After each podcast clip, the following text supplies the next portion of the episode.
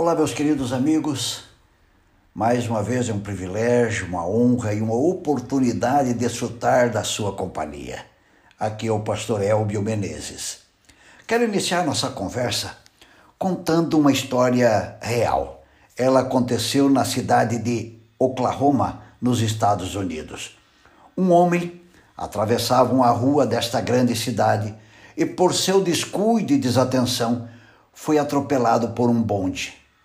Após muitos gritos, o bonde parou e viram que o homem estava vivo, mas estava preso debaixo do bonde.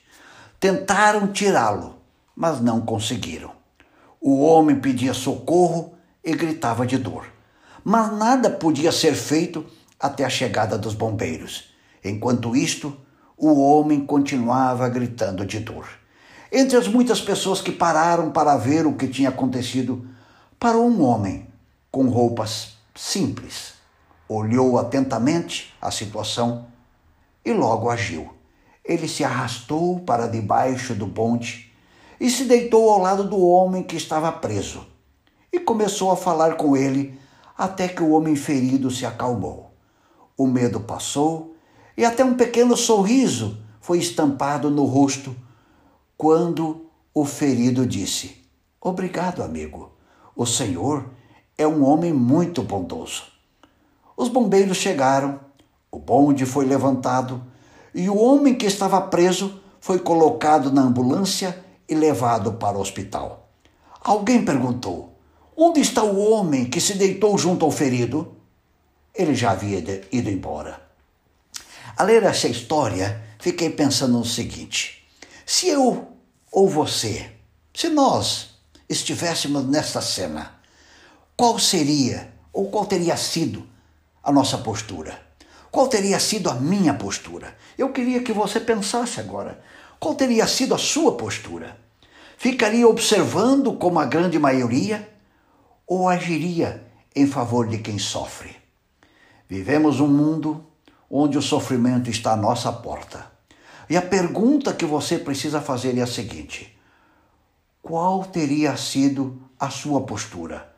Observar juntamente com a grande maioria ou estaria agindo dentro de suas possibilidades?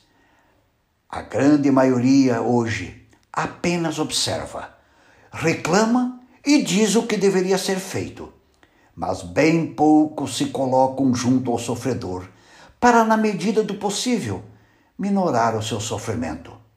Veja o que Jesus disse. Em verdade vos afirmo que, sempre que o fizeste a um destes meus pequeninos irmãos, a mim o fizeste. Mateus 25, 40. Amigo querido, você entendeu como seguidor de Jesus Cristo deve viver neste mundo egoísta?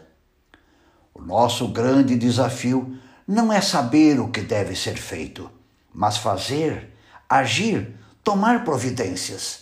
Jesus afirmou que ao nos deitarmos ao lado de quem sofre e fazer o que for possível para amenizar o seu sofrimento, estamos fazendo para o próprio Filho de Deus.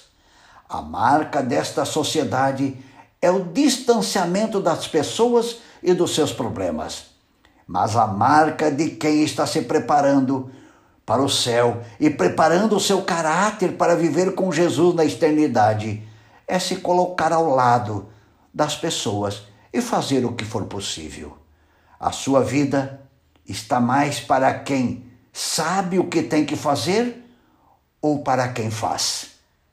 Junte-se a mim nesta oração. Meu Deus, tu sabes que vivemos num mundo egoísta, mas nós, como teus seguidores, queremos ser o próximo daquele que está sofrendo. Ajuda-nos a termos uma visão maior do, do mundo e do que é ser um cristão. É o que te pedimos em o nome de Jesus. Amém. No projeto de Deus, você é o próximo daquele que está debaixo de um problema e que ele não consegue resolver. Pense nisso e um grande abraço.